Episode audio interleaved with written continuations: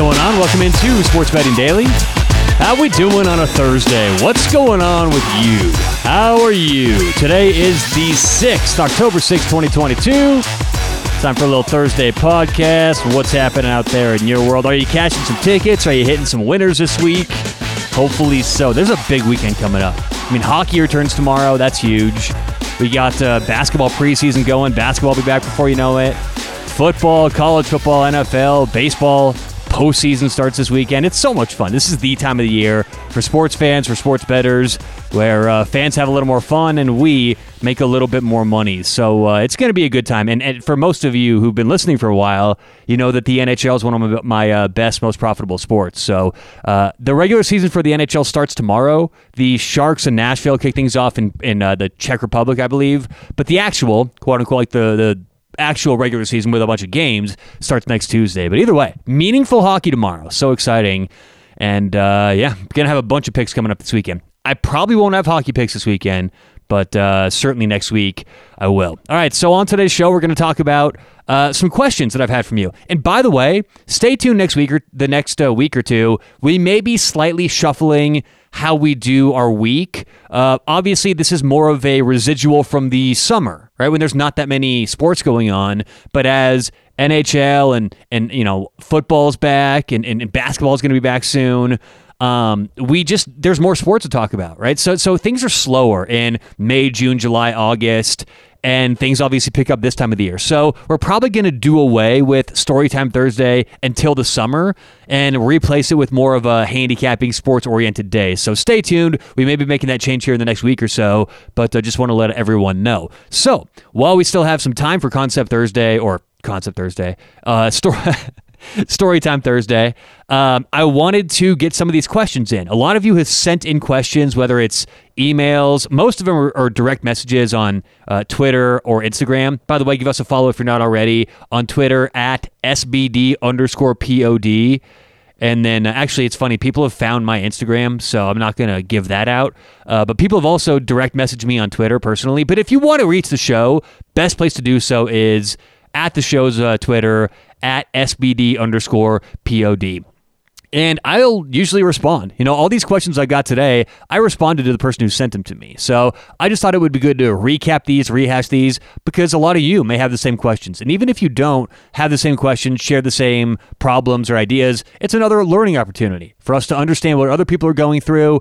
And clearly, this is an opportunity for me to see what all of you are thinking and the questions that you ask me. So we'll get to that today. Remember, Thrive Fantasy is the place you want to go for player prop parlays. You can literally get paid out better than any other sports book if you parlay player props together. So why wouldn't you sign up at Thrive Fantasy? You make more money for the exact same bets that you can make anywhere else. Now, here's the issue. Is I was talking to the marketing team for the company that we do this podcast for, Woo's Media. And it's funny because they noticed that when you go to Thrive Fantasy's website, they have this deal that we're offering, like advertised, splattered all over the website. You go there, it's like, sign up, get 100% bonus. And I'm going, what's the goddamn incentive for people to put in our promo code if they just get the bonus anyway for signing up? So look, it just so you guys know, if you do sign up at Thrive, it goes a long way for us. It really helps us out. If you put in that promo code, we get a little credit for sending you. You still get the same promos and bonuses and offers that you would get anyway, but it just really does us a big favor. So Thrive Fantasy, promo code SBD, make more money betting player prop parlays today. All right, let's get to it. Questions that you've all sent in, whether it's direct message, emails, whatever. Let's read some of them right now. So I'm not going to read the names, and for some of these I may cut and make it a little short because some of them are kind of long. But anyway, let's just start off with this one. Do you ever place negative EV bets? And this was a little clip of a kind of an ongoing back and forth I had with the listener a couple months ago, and they asked, "Do you ever place negative EV bets?" Just to clarify what negative EV means, EV is expected value. And every bet that a professional bettor makes has a perceived positive EV for the sports bettor. And that's how we make money over time, right? Every bet I make, I think I have a certain expected value that's positive. That doesn't mean I win every bet. That means I expect to win every bet, or at least expect a profit in the long term. The same way to think about this is the way the casino perceives a blackjack hand. they know in most of the situations they have a positive EV. Now, they're going to lose some hands over the course of a day, a night, a weekend, or a week, but long-term says positive EV means you're going to profit. So the question here, do I ever make negative EV bets? Well, the answer is I try not to, but I do, okay? I am not perfect, and sometimes I'll maybe have a couple beers at the bar and say, hey, what game's on? Let's throw 20, 30, however much down on this game, okay? So I will admit that I fall victim to the same stuff that other people do. It just doesn't happen as much. That may happen to me twice a season, right? 3 times a season. It's super, super rare. And, you know, but it happens. I want to be honest with the audience here. I do sometimes, very, very rarely, but sometimes I will make a negative EV bet, okay? My whole thing that I say on this show and that I say to other people who want to do this profitably is it really is okay what you do as long as you know what you're doing. Who cares? It's okay to make a first touchdown bet or to make a bet that's not necessarily the best bet ever as long as you understand the math behind it. And like we've talked about before, a first touchdown bet is a horrible bet if you're going to place it over and over and over and over, which a lot of people do. They get hooked to that first touchdown bet. They may hit one and it's exciting. But if you do it over and over, it's a horrible bet. If you do it once, if you do it twice a season, it's like, honestly, who cares, right? It's a little pizza money. You're going to spend $20 on pizza. You're going to spend $20 on the first touchdown score. Who cares? My point, though, to the audience is know the math. Know that that's a bad bet. If you want to have some fun, fine, but it's about knowing what you're doing. And it's the same thing for me in the casino. When I go to Las Vegas, I will sit down and play blackjack. Hell, I'll sit down. I'll put a few dollars on the roulette table. I'm well aware of the house edge in roulette. It's like 4.5%, okay? So I get that, but it's fun. You're with your buddies. I go with a group of friends every year for the Super Bowl to Vegas. It's like, it's fun. Sometimes you put 20 on red. Sometimes you put 20 on 23 red. Try and hit a fat bet, you know? So the answer is, yeah, I make negative EV bets sometimes, but the caveat is I'm well aware of the negative EV bets, and I'm just doing it to have a little fun. 99.8% of my bets are well thought out, well researched, very mathematically based, positive EV bets, but I'd be lying if I said I never, ever, ever made a negative EV bet, so... Answer to that one is yes, but very rare. Thanks for that question. All right, next question. Another DM here. This one's a little long. Should I wrap it up or should I just... I'll read it. No, I'll paraphrase it here. This is very long. I'm close to becoming a pro sports bettor. Hey, congratulations. That's awesome. I listen to your tips every week and really believe I have an understanding on everything. I partnered with a friend from college who is a... computer scientist, and he's been working on a program for us to use to handicap. My question is, how can I trust that he won't take this information and abandon me? Obviously, he has skills I do not with the computer stuff, but once I bring all of the sports into the program, will he even need me anymore? Thanks and keep it up. Okay, so first thing here is, yes, he will, because the very nature of these programs is they need to be massaged. They need to be watched. They need to be always tweaked and adjusted. And I mean, I've said this before. If I gave someone my program I'm using, they could use it effectively, profitably for like 3 weeks. Then the information changes. I mean, this year in the NFL, after 3 weeks, and I know we're a little further than that right now, but after the third week, I noticed that teams are playing zone about 10% more across the league. Now, that's a big deal, okay? Last year it was like 64% zone defense. Now, this year it's almost 75% zone defense. It's crazy the uptick that teams are learning. You stop quarterbacks like Patrick Mahomes and Josh Allen by playing that zone, that shell defense. So we're seeing a lot of teams kind of transition to it. But that you need to adjust your formula. But like my NFL system I use was predicated on historical stats, last year's stats, expectations for this year. But the idea that teams are going to switch to 3/4 of the time playing zone, I didn't see that coming. So I had to, it's not a whole overhaul, but it's a slight tweak here, slight adjustment there. And that's what we're talking about when you have to watch and massage these systems and always be tweaking them. So the first answer here is no, this person won't just abandon you because they can't. Math nerds, if it just was as simple as being a math nerd and building a computer program, if it were that easy to win sports, there'd be a lot more nerds winning in sports. It's not that easy. You have to have a combination of everything. I believe I can win in sports betting because I have I'm a computer. I am a data scientist. I am a avid sports fan. I do everything from a real mathematical point of view. Like I'm a rare hybrid that you don't get a lot in this industry. Most people think in sports betting, it's a bunch of people who like sport. That's what I thought at first. Before I did this professionally, when I was learning, reading books, talking to people, listening to people who did this for a living, I thought it was going to be a whole bunch of people who just love sports, who grew up watching football, watching basketball. But that wasn't the case. I learned very quickly that those who win in sports betting either have a hybrid of they do a lot of math, a lot of data, a lot of numbers, or they work with people who do that stuff. I mean, as a matter of fact, the single most successful sports bettor of all time, maybe the best sports bettor of all time, Billy Walters, he didn't start winning himself until he partnered up with what they call the computer group. So think about that. The best, most profitable sports bettor in the history of sports betting was a losing sports bettor until he partnered up with a computer programmer and made an application. So what this person is actually direct messaging me about is great. That's what I recommend everyone do if you're going to do this professionally. Now, I chose the other route. I went back to school and learned how to program computers myself, but it's just as easy if you partner with someone. They do that work, they take that brunt of the work, and you do a lot of the handicapping in sports. So no, he's not going to take it because he needs you still. But the other thing is, I always do this anyway, whether it's a friend of 20 years or someone you just met, have everyone sign a legal document. Okay, that's the easiest thing. Have them sign a legal document. I personally use RocketLawyer.com, and they can make all different kinds of templates and documents for you to put out there for things exactly like this, whether it's intellectual information, intellectual property, making sure no one runs off with your stuff. So that's the second thing I'd say is get something legal signed there. So thank you for that question. All right, let's move on. Move along, sir. This one, I'm pulling this one up actually on the DM here, so just a sec. This one had a question about what kind of bets are the most profitable. So here we go. Serious question. Any edge between betting the line or the total? I have had early success in 2022 with the total, but has been non-conference early season matchups. Maybe coincidental that I bet the under on that on bad teams like Iowa.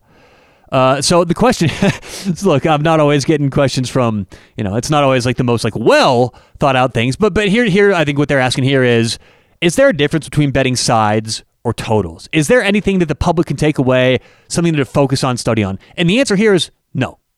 Okay, no is in there is no answer. Sure, you can focus on whatever the hell you'd like to, whether it's totals, spreads, money lines, props. I mean, I actually think that's good to specialize, because what that does, that takes away a lot of the noise and you can focus on one thing. Whenever anyone wants to get going in college football, I usually tell them, start with one conference. Pick the conference maybe the most and go from there, and then expand outward. If you're going to bet baseball, maybe start focusing on one division or one league. So I think there's nothing wrong with focusing on totals. If you think you have a knack for finding totals or unders or overs, focus on that. If you have a knack for finding spreads, teams, that's fine. Focus on that. There is no single bet that I think is better than the rest in general. There's ways I do things. There's ways other pros do things. I mean, I know plenty of professionals who bet, mostly overs, unders. I know plenty of professionals who bet mostly sides. I bet mostly sides. I don't bet a whole lot of over, unders. And it's because the way my formula works, it's much better for predicting what the spread should be rather than the game flow, right? I find if you can accurately predict game flow, then you'll bet a lot more over-unders. So that's fine. There's nothing wrong with betting overs, betting unders, betting sides, betting totals, betting props. Whatever you focus on, just do it with all your effort, and there's really not anywhere where I think people should be focusing or should not be focusing. All right, next question here. And this is actually, questions like this are the most common ones I get. This one says, hey, Tyler, happy college football season. I've got a question about a line. My head is spinning trying to figure this one out. Then I heard your piece about thinking how a line can be so off. And this was a few weeks ago, why is Illinois a 3-point dog at Indiana? And a lot of people will send me these. I get a ton of messages. People say, hey, Tyler, why are the Jets -3? Or whatever, right? Well, the Jets might not be -3 ever. you know, next couple of years. But, you know, it's like that. Hey, Tyler, I noticed that the Minnesota Twins tonight are minus 120. Why is that? You know, and easy answer for these questions is that's what the market thinks the fair price is at this given moment in time. Because the market is not the sports books. Most people think when we say the market, we're talking about the sports books. We're not. When we talk about the opening line, that's what the sports books do. But the market is dictated by everyone betting into the line. So the market is really a lot more efficient and smart than the sports books. And we get to see what the consensus of all the sports bettors in the world are thinking. So when you see a line like, you know, that might not make sense to you, ask yourself, who's more likely to be wrong? Everyone else betting that line in the world or you. And this happens to me all the time. I'm not criticizing anyone. I will often see a line like, this looks off, this looks wrong. Even I agree based on my computer. But then I say, okay, if I have team A minus 7 and team A is in the market minus 4, am I just like, am I some wizard who's seeing something no one else is seeing? Or is there a chance I'm missing something? And 99% of the time, it's the fact that we're missing something. It's that we are overlooking something. So easy answer here to this question. The line is what the line is because that's what the market agrees the line should be. If you think the line is wrong, which let's take a second here and talk about the market is not sacred. Just because I respect the market and believe the market's generally very smart and very accurate, very efficient, it's not hyper efficient. It's not like you can't beat it. Otherwise, I wouldn't be able to do what I do. So if this person who DM'd me thinks that the line is wrong, okay, bet into it. That's fine. You that's the essence of sports betting. I disagree with the line. I think the line should be wrong. But in this, and I didn't get a chance to ask this person, or I didn't ask this person what they think the line should be. I responded with a pretty generic answer. But if we were going back and forth, I would say, what do you think the line should be? Because usually if a professional says, why is Illinois a 3-point dog at Indiana? And I go, I'm not sure. What do you think the line should be? They'd say, well, maybe Illinois should be a 2-point dog, maybe 1.5-point dog. That's how much of an edge professional bettors usually have. But what the public will say often is things like this. If Indiana's minus 3 and they think Illinois is the better team, I'd say, what do you think the line should be? Most people in the public go, I don't know, Illinois should be like minus 3, minus 4. They just have the wrong team favored. And my response to them is, wait a minute. You think the line is off 6 points? You think the Indiana's minus 3 and Illinois should be minus 3? Right? That's asinine. There's never a line that's going to be off by 6 points. I mean, I shouldn't say never. I should say it's extraordinarily rare that a line is off that wrong, or the line is off that much. But that's the thing that this always goes back to is at the end of the day, what do you think is more likely? You are seeing something, the syndicates, myself, other professionals with a lot of money are missing, or you're wrong about something.